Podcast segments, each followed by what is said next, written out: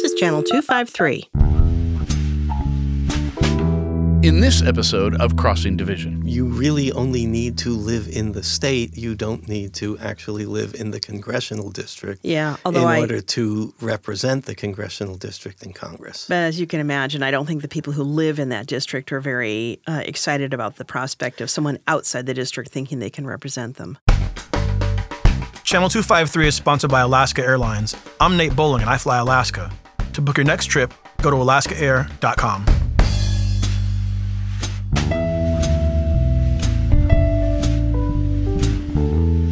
Hi, this is Evelyn Lopez. Welcome to Crossing Division. This time we're talking with Joe Lopez. Welcome, Joe. Hello, thank you. One of my favorite guests, I must Oh. add. You're special. uh, and we're going to talk about in this January 2020 of uh, what do we expect to see and what do we hope to see in Tacoma in 2020. And uh, before we sort of get into it, let me just say I've got some notes on things that are coming up this year that I want to make sure we hit, um, especially January, February, and March. Crossing Division and uh, Channel 253 is going to be the media sponsor of three Downtown on the Go forums. Uh, January 24th, Aging in Place about affordable and sustainable housing. February 21st, Moving into the Future uh, about accessibility and transportation options. And March 20th, uh, Public Space for All Ages, uh, uh, talking about accessible parks and public spaces, what works, what doesn't. So keep your eyes open for that. Check out the Downtown on the Go website. Um, but let's start first, Joe. Um, you and I have been talking about sort of things that are hitting the news lately, and one of the things that I was really curious about was this mental health treatment facility that was supposed to go in at 19th and Proctor, um, and it seems to have hit a bump. Uh, hit a big bump because it can't be built without a zoning variance from the city. That appeared to be heading along fairly well. There was a hearing before the city's hearing examiner who recommended granting the variance. Uh, that would then require a vote by the city council. At first reading, it was thought that this was heading for an approval, but then when it came up for an actual vote, the city council unanimously voted to deny the variance. And uh, that has caused a lot of concern and consternation around town. Yeah, did they explain why they were denying the variance? Well, the hospital would be located in council member Blocker's district. And he is responding to a lot of concern from people who live there that this would be the second mental health facility in their area. And they were concerned about the concentration of these services in their neighborhood and the potential issues that can come along with them. Yeah. So I know a couple of years ago there was a, a move to site a new uh, psychiatric facility, behavioral health center at Allenmore. and that has happened. That uh, that is the Wellfound Hospital. It was created by a joint venture of Multicare and Franciscan Health Services. Um, the facility is, I think, finally up and running. It had a number of real bumps in the road. Uh, the the CEO of the joint venture left and had to be replaced. There was a long pause where um, they weren't accepting patients, and they had That's some accreditation issue too. they had put off the process of seeking the accreditation. Um, I think if you're really interested in this, uh, Matt Driscoll had a long article about it a few months ago, and it really sums up all the issues. But the hospital has has you know taken a good while to to get up and running and up to speed. But they are open and running now, I think. They are open and running, and it is the fact that that hospital is there very close to this proposed second mental health facility that, that's caused a lot of people in the neighborhood there to object to it. Now, uh, is there much information about what this second facility would do? Because I can imagine, I can understand the not in my backyard piece of, you know, I don't really know what's going on. I don't know what services they're offering. I don't know if people are going to be, you know, waiting for buses or collecting in the area. But I don't have an idea of what kind of Well, um, I- I treatment they were going to do. I think that one of the concerns here is that security. Uh, some people are worried that the types of patients who would typically go to Western State are going to end up in one of these facilities. They are not designed to house that kind of patient. Yeah. However, there do appear to be some circumstances where overflow from Western State could potentially end up Okay. in another facility. And so people do have concerns about security, they have concerns about crime. Yeah. At the same time, there are a lot of people around town who are upset about the opposition to the facility. They see mm-hmm. it as a lot of NIMBYism. Right. Uh, and this has typically been a city that has been sympathetic to issues regarding mental health services. It's been proactive in taxing itself to fund mental health services. In fact, I think uh, Tacoma is the only municipality in Pierce County that has taken advantage of a state law allowing the imposition of a sales tax to fund services for chemical dependency and mental illness. Yeah. Um, the city in 2012 voted to impose that tax. The Pierce County Council, on the other hand, has specifically declined to impose that sort of tax within Pierce County, though Pierce County does tend to piggyback onto Tacoma's tax to qualify for some grants Yeah, there was just a regarding story about mental that. health funding. Right. So they want to be able to qualify for the funding, and, and everyone would like them to qualify for more funding. Right. But to do so, they have to sort of make somebody of- somebody had to have done something, and it was in fact Tacoma that did something. And uh, you know, so Pierce County likes to make itself look progressive by by taking picky. over Tacoma's Yeah, programs. Yeah. there's always a lot of hypocrisy when it when it comes to talking about Mental mental, health. health. issues and spending. Well, I'll tell you, you know, eh, I I did sort of initially think, you know, what makes me a, a little bit frustrated is that I think some of these other, um, especially cities, but the county too, needs to ante up on mental health. At the same time, denying the permit or denying the variance for this facility doesn't make Puyallup any more likely to come up with its own mental health services. No, I I, I, I don't think it's very surprising that you see two mental health hospitals uh, opening or, or potentially opening in Tacoma. Tacoma is an area that has enacted a tax to pay for mental health issues. Um, nowhere else has. Not only does that tax create a pile of money, but additional grants that you qualify for that come in that also creates a pot Yeah. of money for these kinds of services and so not surprisingly you know you have healthcare organizations looking to come to here. Tacoma and provide mental health services Well, and I would say, um, so let me give us a little um, say slide sideways here and say um, Chelsea Talbert, who we both know, who's sort of locally uh, active in all kinds of things, had a Facebook post where she had said what was bothering her about this decision about the mental health facility was if it was a cancer treatment facility, nobody would be saying don't build it in Tacoma. And I thought, yeah, that is a really good point. And then someone else came into her comments to say, yes, but don't lose sight of the fact that this is a private facility out of California, not going to be employing public employees. And you know, it may it's according to this person, this is just like private prisons with privatization of healthcare. So, I think we still have some question. Assuming it is probably good to have more mental health services, are these the services we want? Um, well, let me just take a piece of that. I, I don't know that I would necessarily want to equate Signature Health Services, which is the company prisons? behind, yeah, with with the Geo Group. Okay. I, I think that's something I'll just leave off there on the side.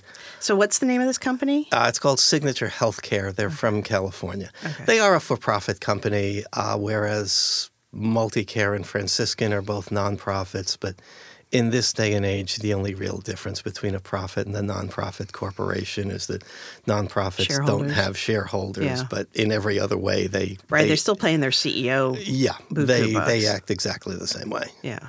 Um, you know, not clear. They they operate a number of facilities in California and elsewhere. Like most, they've had some issues in some places and not mm-hmm. in others. Okay. Um, now, in order for this facility to go forward, State Department of Health did have to issue a certificate of need. Now, this is something the Department of Health does whenever a hospital is proposed.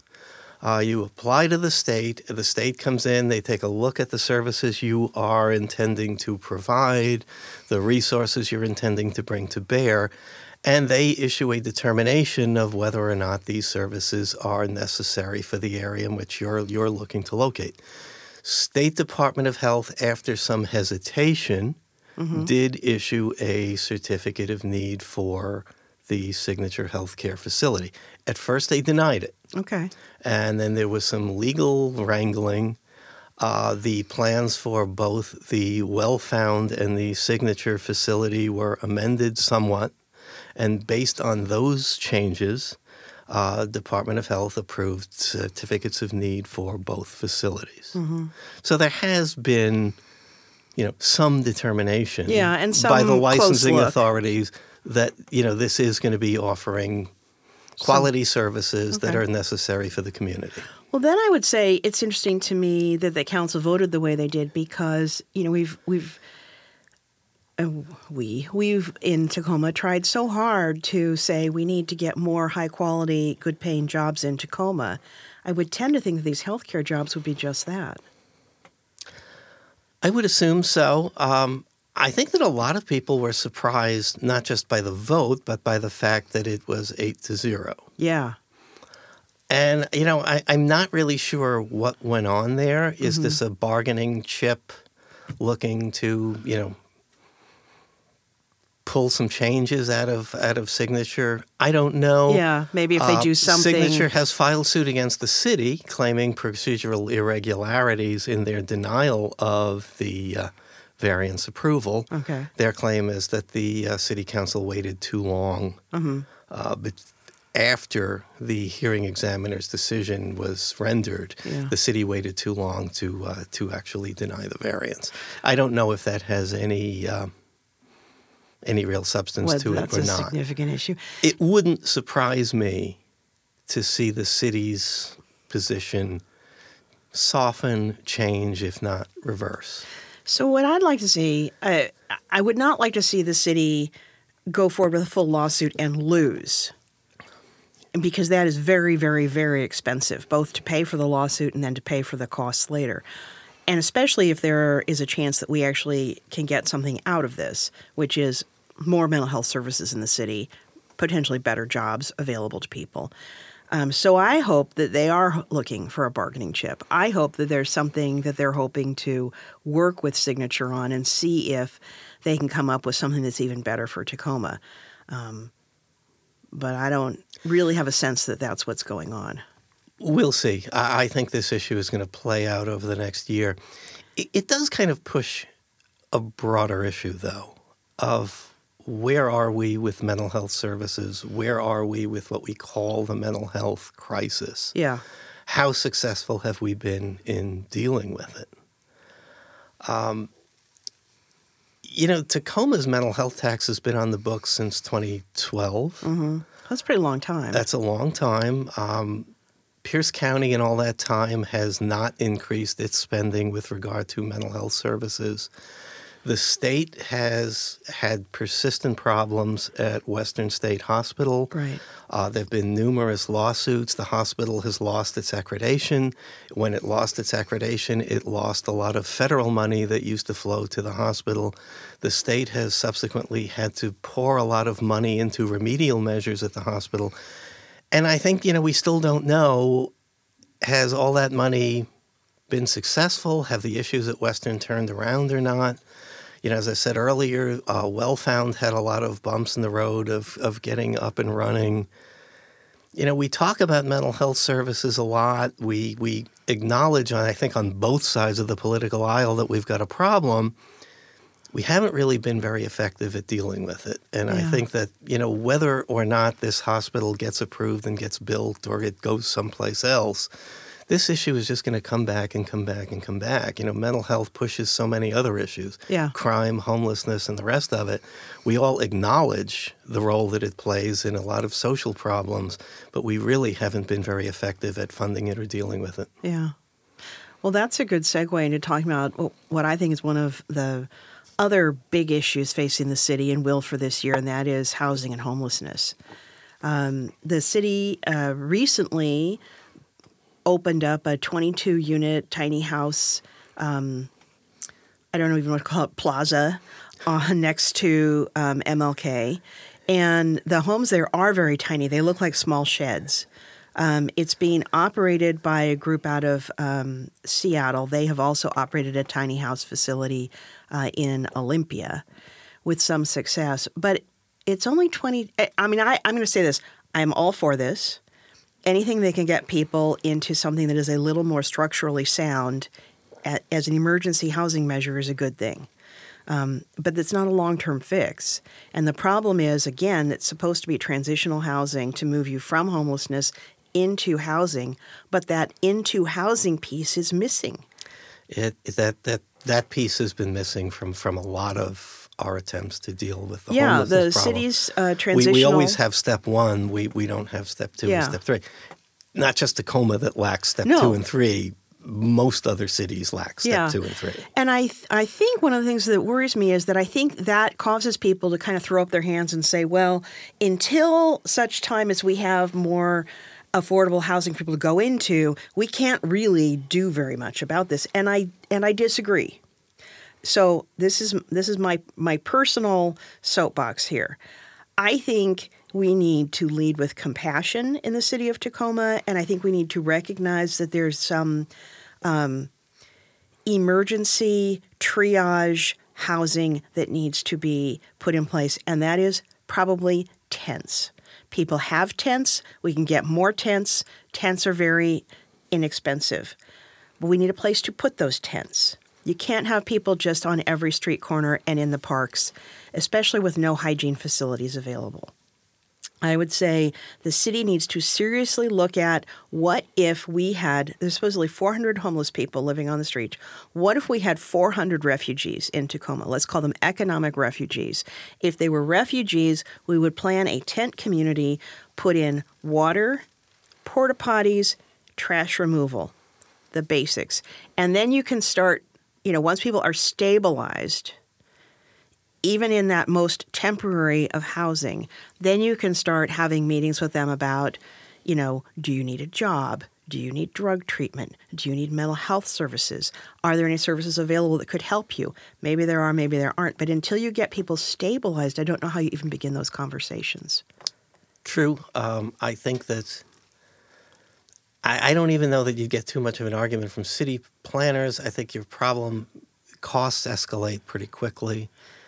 You know, As soon as you start providing services, You- the costs go up. it's it's it's healthcare services. Yeah. It's you know law enforcement. It's it's other issues. But I think that we allow that to be a barrier to even providing some Oh, I- I, agree. I, but I think one of the frustrations is that the city is willing to do something, and this is another issue where local area there isn't very much, well, fact, if anything, right. going on around the county or in other cities No, in Puyallup County. believes that the best option Is is, to send have to people Tacoma. right, and and I think I mean I think there's a lot packed into that. But one of the things that they're saying is we just don't have any systems in place. You at least do, and it's like, well, Well, yes, I would like you to have your own systems in place. Right, but the, you you do tend to become you know sort of a black hole that's sucking in Yeah. all of this you know intergalactic without dust sucking in all from- the resources. Right. Right.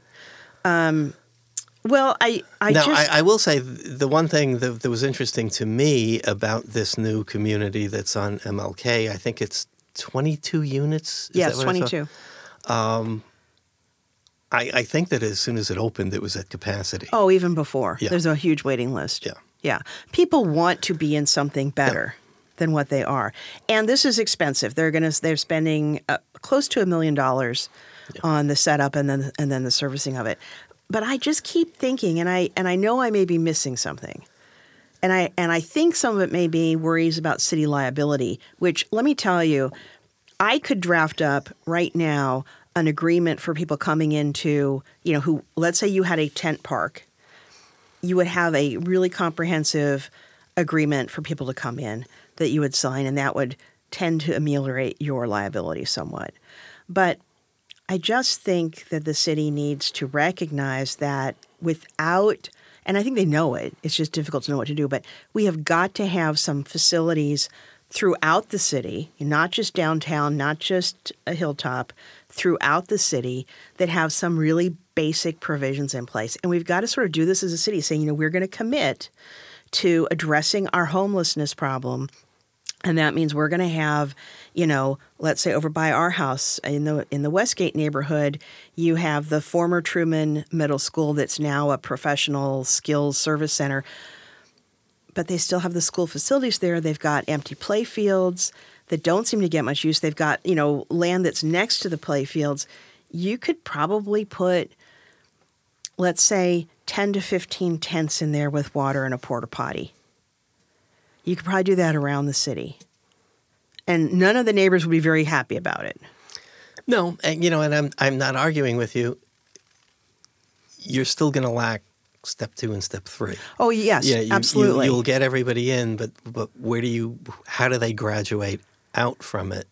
but that's the same problem with refugee camps everywhere. Yeah, Yeah, but you still have to have the step one and step two. It, I think. What I'd like to see, what I'd really like to see is the city and the schools come together and say, you know, every high school and middle school has shower facilities, locker rooms and shower facilities. So how about partnering with service organizations and churches and say, we're going to have a Saturday shower day. Anyone can come in, we'll serve you breakfast, use the showers. It'll be fully monitored. It's not like, you know, we're going to allow 100 people into the showers um, local gyms could decide to have once a month open their showers.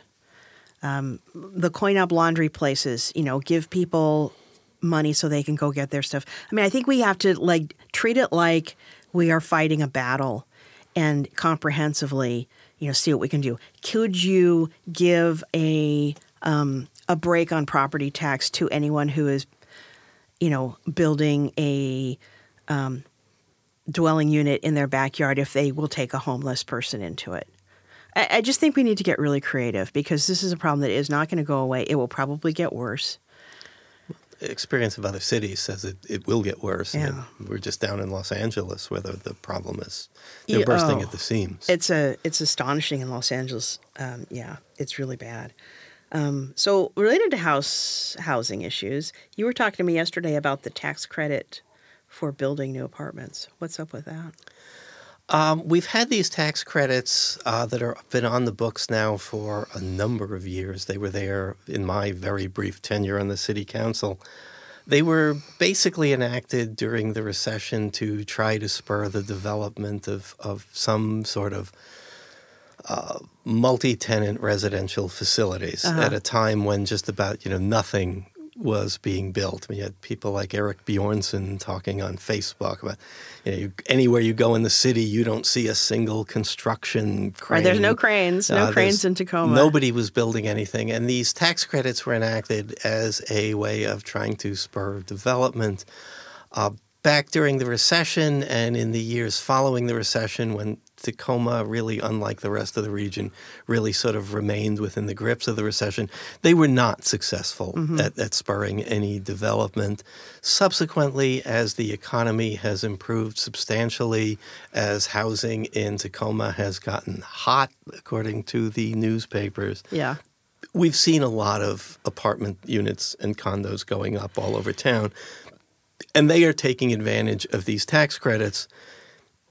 Whether these things would have been built without those credits or not, I suppose we could argue. Well, let's take a step back and tell me there's two levels of tax credit. Tell me what they are. Uh, let's see. There's, I think it's an eight-year tax credit for just building any multi-use, any multi-residential facility. Yeah, and just to be clear for people listening, sometimes this debate turns into um, these developers are getting, they don't have to pay any taxes for eight years. And, and that's not it. Let's suppose you have, and let's take that property that's being built at 6th and Alder right now. That piece of land, that property, has been paying taxes forever. When the new ownership comes in, or when they build this new development, you would normally expect the taxes to increase as the property value of that property increases. With this tax abatement, it gives the developer, if they qualify for it and they get this tax abatement, they get eight years where they're taxed at the prior level of the property. So their taxes don't go up even though they've improved the facility and created increased value. Um, after eight years, the property is assessed at its full market value and they start paying full market rate taxes on the property. it's not hard to qualify for that tax credit. I think just about anything that gets built around town does. A second tax credit is available to those developers who would build complexes with a certain percentage set aside for what's referred to as affordable housing. And Right. I'm, I'm putting affordable in quotation marks. Right. It's a highly technical definition of what affordable actually is. And probably most people would intuitively think affordable means something that it does not mean Right. in this context. It's based on our um, area income and a certain a percentage level of the area income, and then what is considered appropriate rent, which I think is like you know one third of your take home pay uh, for rent. So affordable tends to mean you're looking at a studio apartment that is thousand dollars or twelve hundred dollars, which nobody really thinks is affordable, and certainly for people on uh, fixed incomes, people who may be on Social Security disability or other very um, tight incomes, that's not in any way affordable. Yeah, this this tax credit really does nothing to help very low income individuals, the elderly, people with disabilities, also disproportionately, you know, people from diverse backgrounds. Right. As I say, it is a very technical definition of affordable. And so that gives you a 12 year um, a t- fixed property tax. And yet the developers aren't taking advantage of that one. No, I, I suspect that uh, if you pencil out, you know, what you're going to get in the way of a tax abatement, as opposed to what you would lose in potential rents on those 20% of your affordable units, it simply doesn't pay. It Right. doesn't. It doesn't add up, and so I think very few people uh, take advantage of it. Both of these tax credits are are currently up for they're going to be revised in some way. It's not really very clear right now what sort of changes we're going to see. There's a technical work group that's working on them. I think they, they were close to a proposal, but then they were sent back to do some more work. Okay. So we will see this issue coming back over the course of the next year. Uh, not clear right now what the results are going to be, but I think we will see changes. We're not going to see these these kinds of tax credits go away. Okay. So you say not going to go away, but probably not continue on unchanged, I would think. I mean, the public has been very hostile in some of the most recent approvals of um, these tax credits for developments. Yes. Yeah, But nevertheless, I, I don't think you're going to see them go away. There is a very strong argument that, that can be made for the building of any kind of multi tenant housing really does your city a lot of good throughout the entire price spectrum of Yeah. all rental housing. Well, that's the More housing tends to mean that there's more affordable housing, even if it isn't in the new unit being built. Right. By increasing the housing stock within the city, other units become more affordable because they become less competitive with these fancy new apartments. Well, and that's how traditionally it has worked. Right. You know, you sort of have this scale of housing, and as something new and shiny is built at the top and people move into it, they leave places that are No. less new and less shiny. But it's not actually working in Tacoma because we don't have a closed system. Well, and you know the very economic forces that make building new buildings feasible and profitable also tend have been tending to raise prices all across the city, Right. and it's really been pushing people out of the city. Well, and I think And, and so, really, in a lot of ways, if you really want to talk about how to deal with affordable housing in Tacoma, I think what a lot of people have found is that they're just getting squeezed out of Tacoma altogether. Well, I think and that is exactly it. So we have a net increase, influx of people coming in every year. Right. So we never have that stable community of, you know, vacant property and renters. No. What we have is a p- external pressure coming in and that is always going to cause rents to go up and and it's going to cause those who are really um, in the least negotiable position, those who have very tight incomes or are on disability funds, to be pushed out. they are going to be pushed out. And I think the problem, in a lot of ways, has probably been aggravated in Tacoma by the fact that housing here historically for a long time has probably been significantly undervalued Yeah. relative to other areas in the Puget Sound. And that has changed in remarkably short period of time. Um, you know, we're just seeing people move into Tacoma. We're seeing prices go up at a rate that we just haven't seen at any time, certainly in the decades we've lived here. Yeah. Well, and this is something, as I mentioned at the beginning, that Downtown on the Go, aging in place January 24th. It'll be really interesting to see what their experts say because as our community ages and the community is aging, this is just going to continue to be a real concern for everyone. Um, let's talk about next. Well, actually, before we do that, we'll come back and we'll talk about I 976, but let's take a break right now.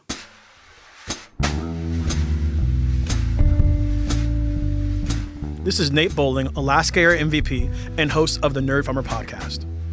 There are three places I call home right now. The first is Tacoma, OBS. The second is Abu Dhabi, where I'm teaching for the next two years. And the third place I feel like home is on board an Alaska Airlines flight, sipping on Northwest beer and watching free movies. When you spend as much time on an airplane as I do, you come to appreciate the finer things that Alaska Airlines provides. It's because at Alaska, customer service comes first. I see it in all the little details that make the experience of flying better. Free messaging and free movies on select flights, and of course, that signature fruit and cheese plate.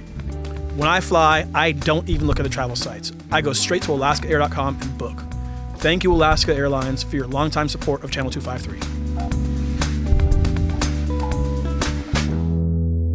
Hi, we're back. Hey, before we start talking about I 976, which let me tell you has some juicy pieces to it.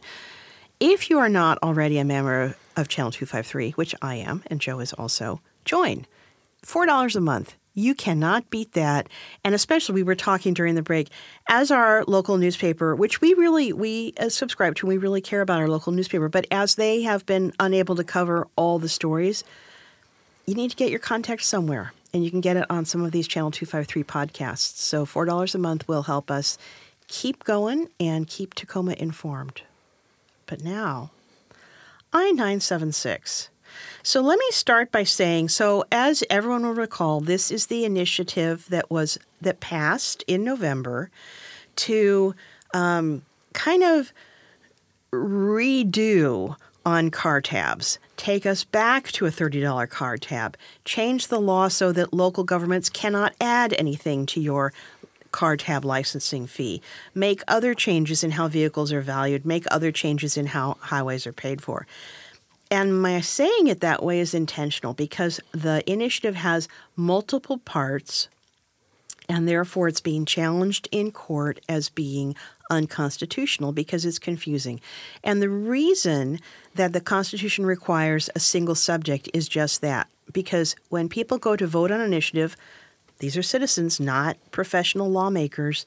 They need to understand what am I voting for? What are the consequences of my vote? And when you have a lot of different topics in that initiative, it is almost impossible to make really good decisions. And so then the question is what actually did I just vote for? And I didn't realize it had this consequence.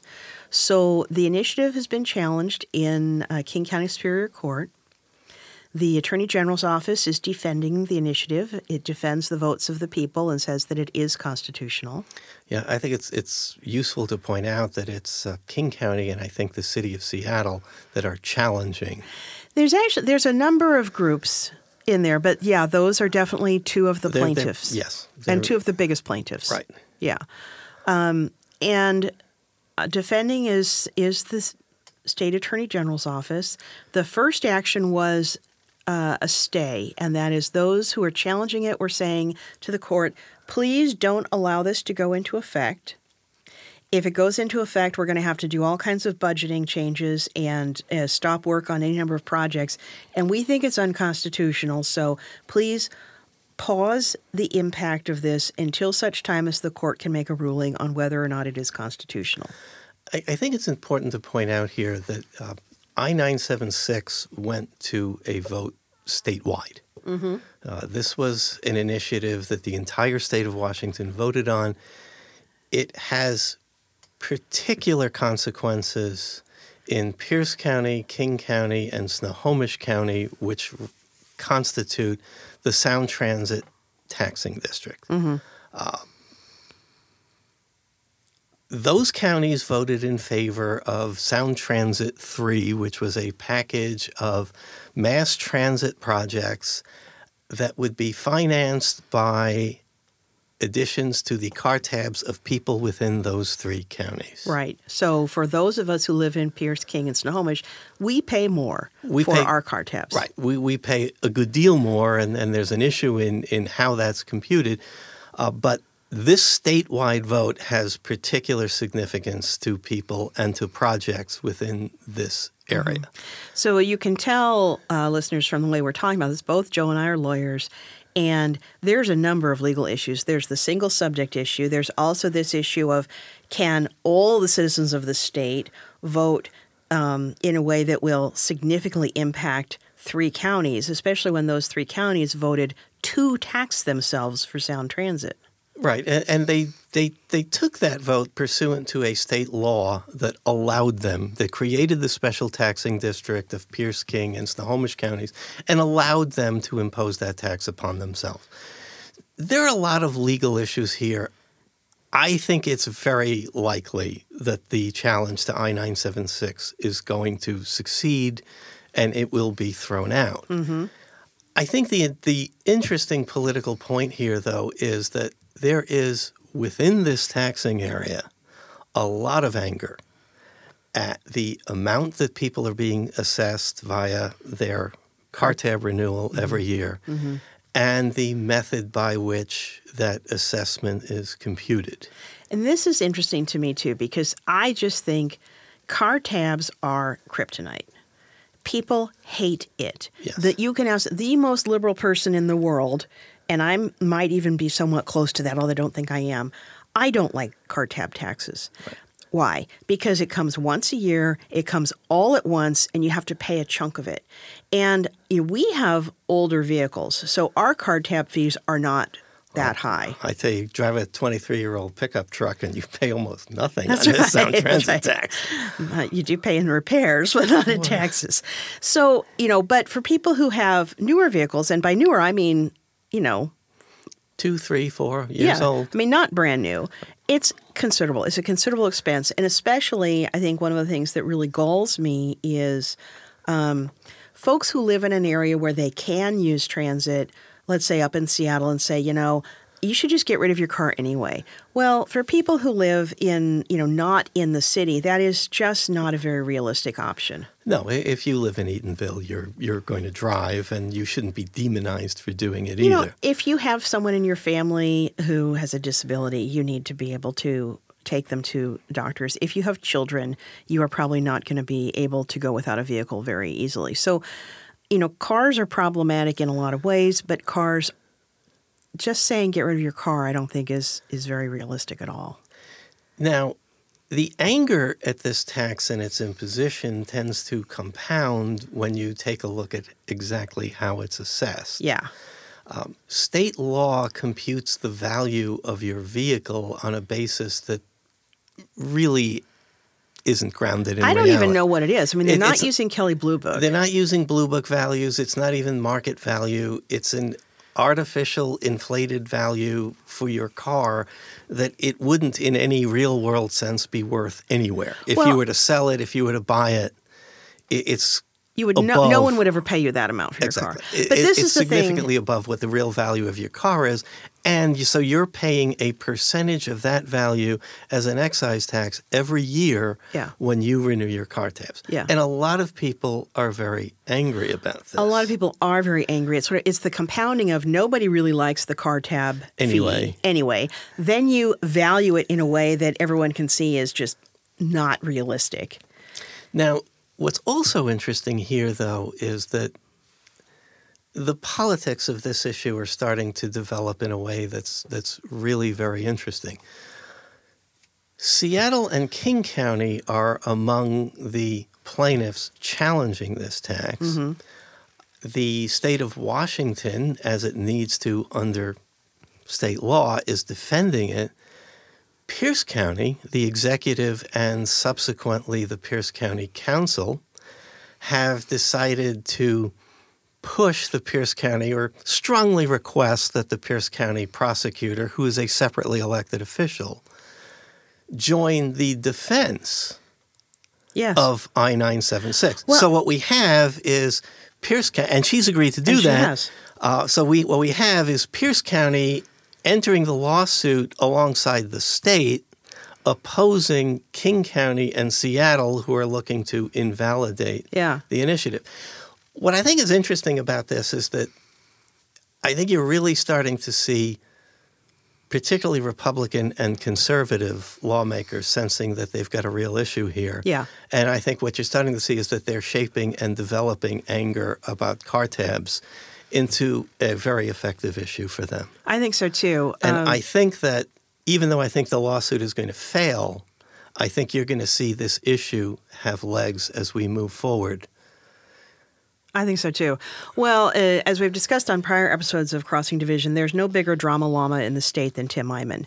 And he's just recently moved in Thurston County to have the case considered by a Thurston County judge. He's moved for a declaratory judgment. That's where you can go into court and say, hey, I've got a statute or a law here, and I want you to take a look at it and tell me if it's constitutional. So this matter is lawsuit is in King County challenging the constitutionality. Tim comes into Thurston County in Olympia and says, Hey, I'm going to file something here and have you, Thurston County judge, tell me if it's constitutional. Now, let me tell you, it's not going to work.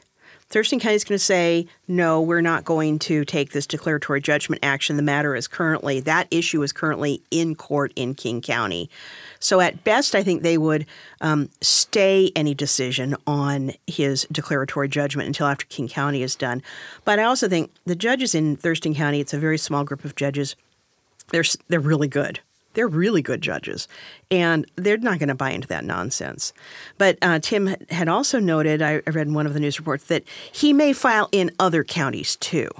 And it's like, this is just going to turn into a circus. And I think you are right, Joe. I mean, what he is doing, in my opinion, is all of this is good for him because he gets out in front and he says, it's like our votes don't even count. These politicians are keeping us from, you know, what what we voted for. So he gets more money for his activities, and he's got a legal defense fund going right now, you know, for his campaign finance, you know, problems. Well, he's announced he's running for governor. Oh, and he's running for governor. Inslee. So, I mean, he's using this to gin up money for himself. And then, yeah, it, it continues the outrage, and the outrage plays into a real anti incumbent and probably anti Democrat sentiment in the state.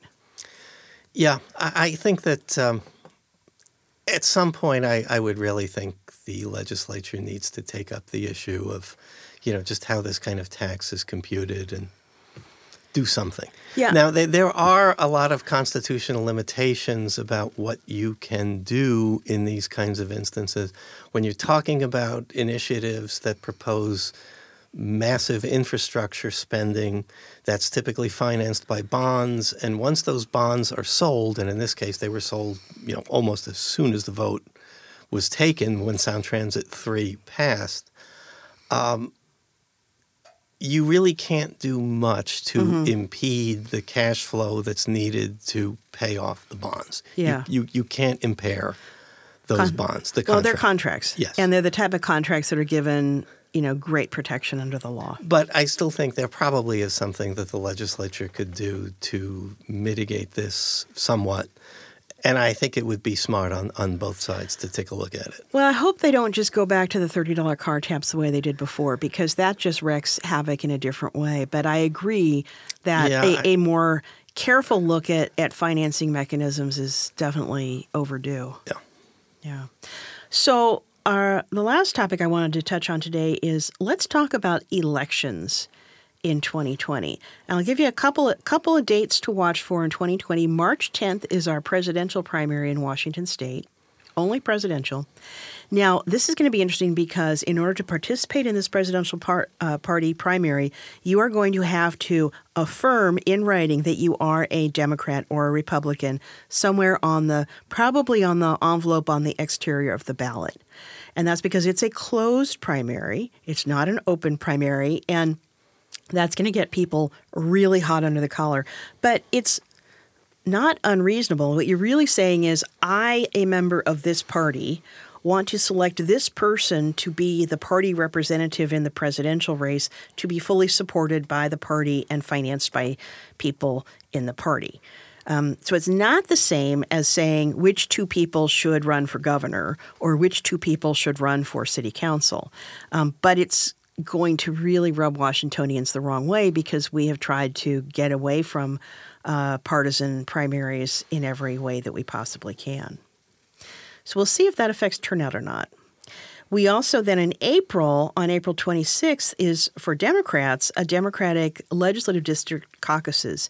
And what these are, we're not doing caucuses to in lieu of a primary to select our candidate, but we are still doing caucuses to uh, elect delegates who would then go to the congressional district caucuses and to the state convention. So if you wanted to be a delegate eventually at the um, national convention, you need to start in your local legislative district and say, hello, here I am. I want to be a delegate, and here's why I should be.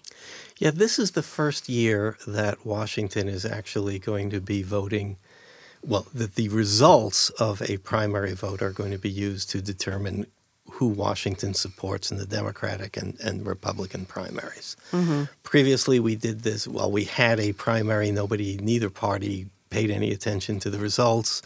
And we voted in, in rather chaotic caucuses all around the state. For state. the Democrats, I think the Republicans used the primary the la- four years ago, but prior to that, they had been caucusing also. well.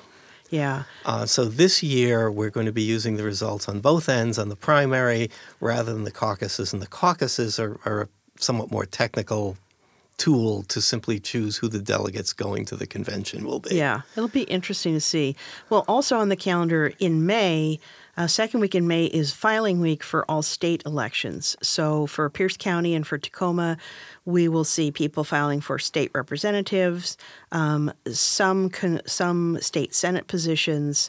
Um, there are several county council districts that are um, going to be open.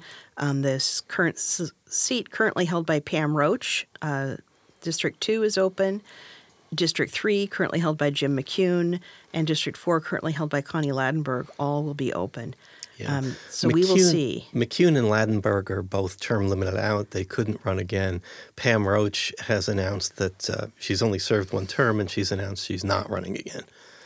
I suspect that the four years in the county council has reset her retirement. It, exactly. And I also don't think that county council really provided the opportunity for the sort of legislative theater that she really enjoyed. Exactly. I don't think it's been very gratifying for her at all. Um, so, the other thing that we will have um, coming up next year is an open 10th congressional district seat. Yeah, that that's really turning into a crap fest. Yeah. So, we have Marilyn Strickland, former mayor of Tacoma, who has declared that she is running. Um, we have also a Joshua Collins who's running as a Democrat. Uh, he tends to be in the Medicaid for All group. I don't know if I would say he was a Bernie supporter. I suspect he was, but I don't know. He's raised about forty-four thousand dollars for that race. Um, Denny Heck had previously had in his account about four hundred and ten thousand dollars, and so that money will. I don't know how the Federal Elections Commission um, what they do with campaign surplus funds. There were also two Republicans who have opened uh, campaigns uh, uh, Nancy Slotnick and Ryan Tate. And I didn't look up on the FEC website how much they had raised, but I would assume it's not all that much.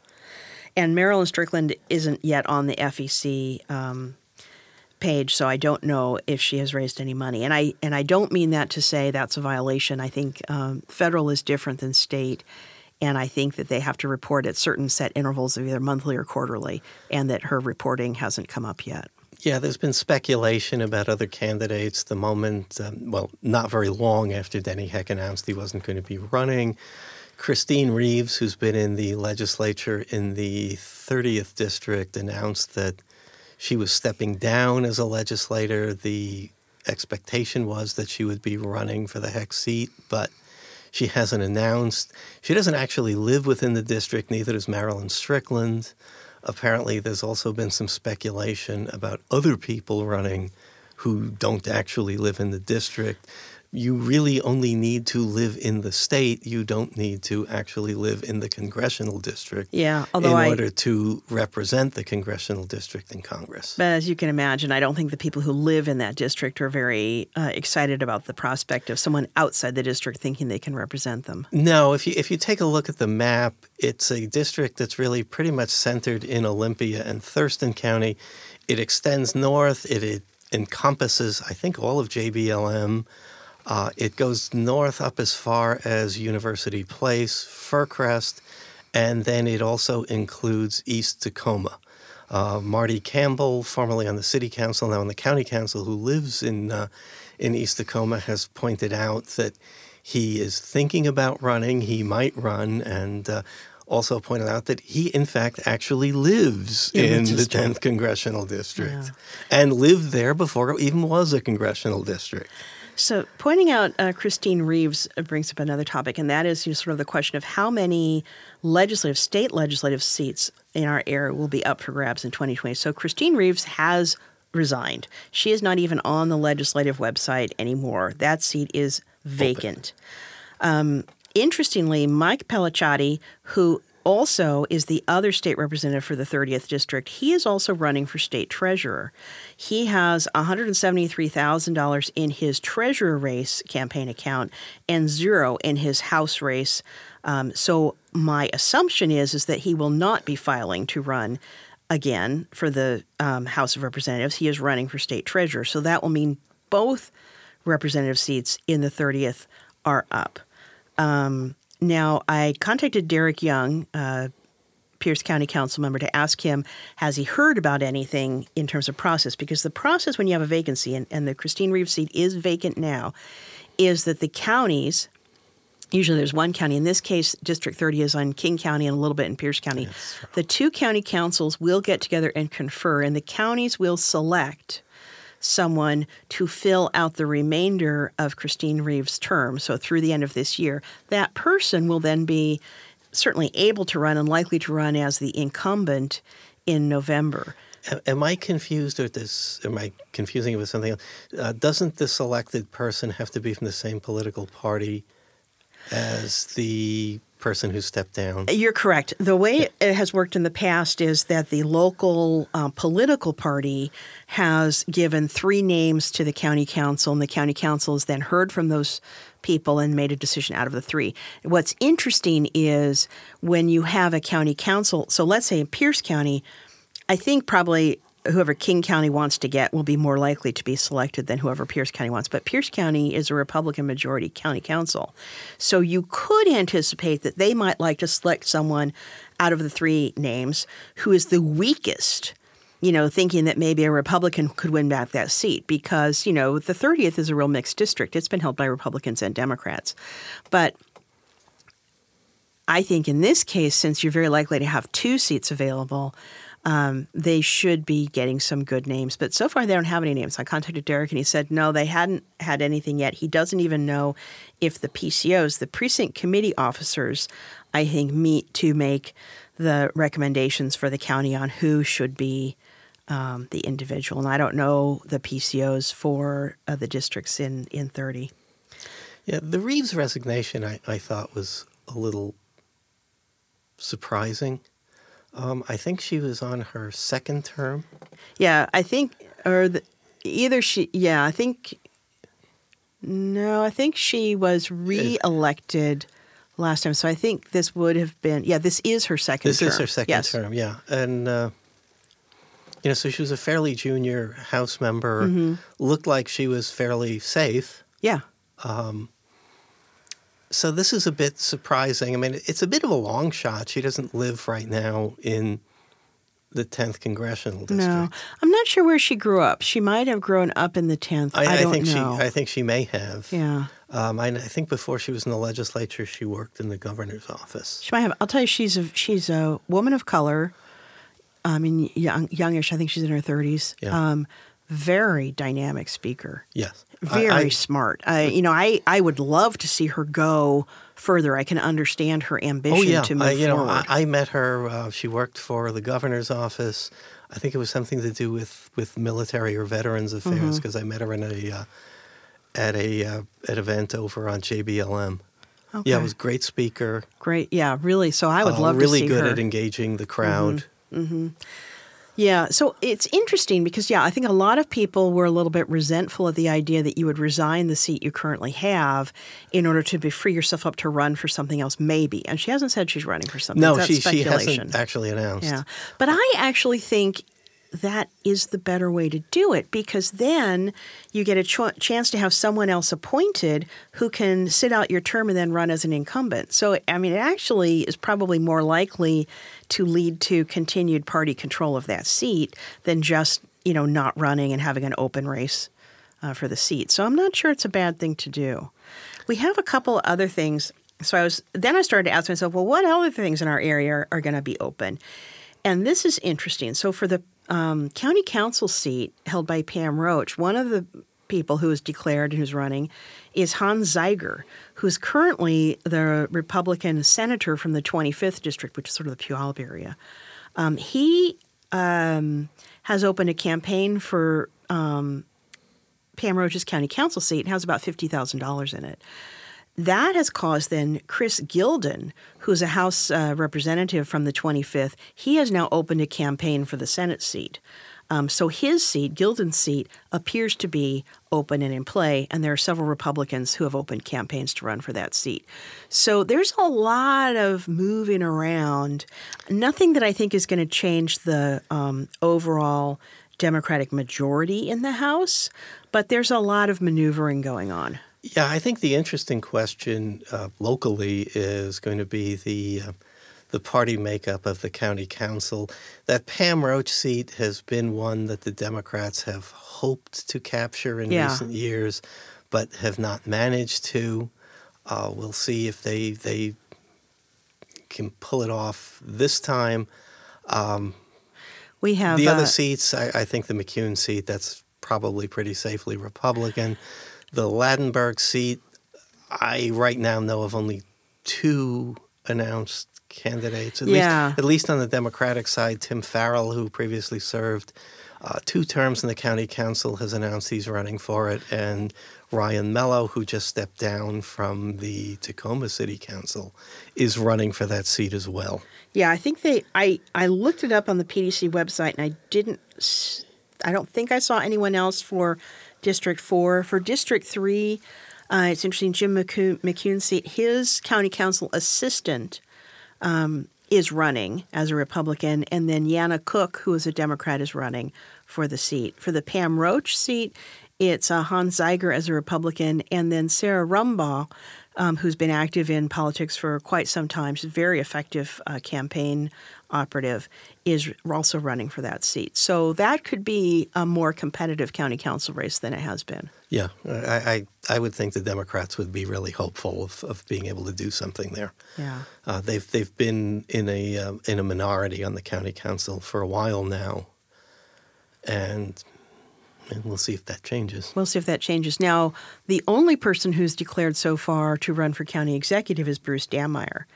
And heading back to our I 976 discussion, one of the reasons I think that the county decided that they wanted the county prosecutor to step in in defense of, of uh, I 976 is is because we're seeing a little flexing on the Republican side in the county um, to you know sh- make sure that they're seen as um, strongly defending the vote of the county.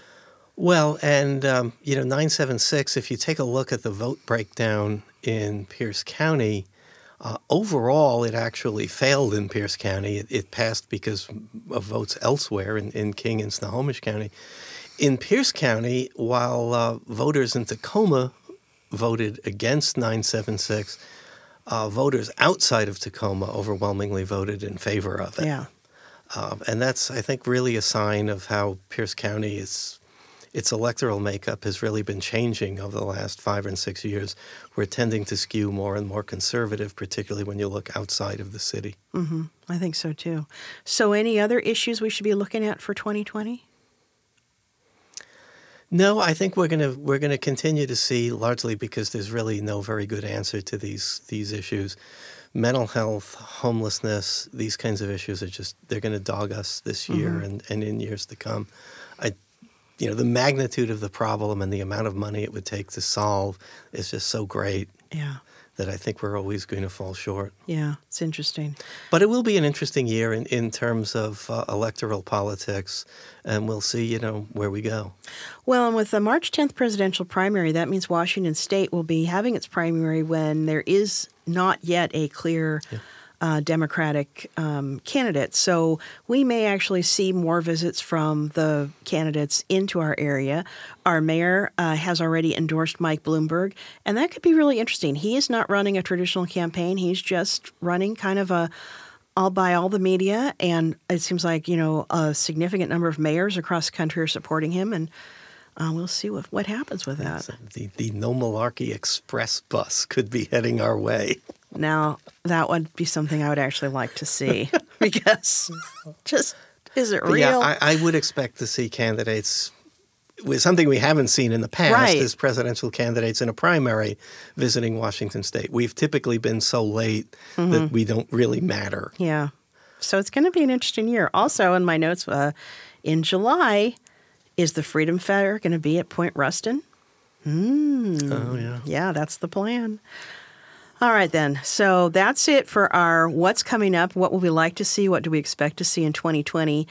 If you listeners out there have any ideas for shows or questions, um, shoot me uh, uh, something on Twitter. I am at true Tacoma.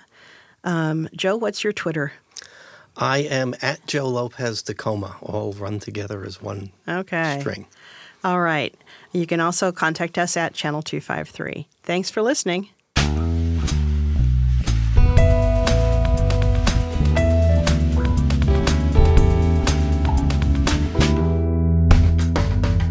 Channel 253 is sponsored by Alaska Airlines. I'm Nate Bowling and I fly Alaska.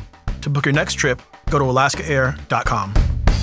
The Crossing Division podcast is part of the Channel 253 network. Check out our other shows Nerd Farmer, Interchangeable White Ladies, Citizen Tacoma, Founders B Team, We Art Tacoma, and What Say You. This is Channel 253.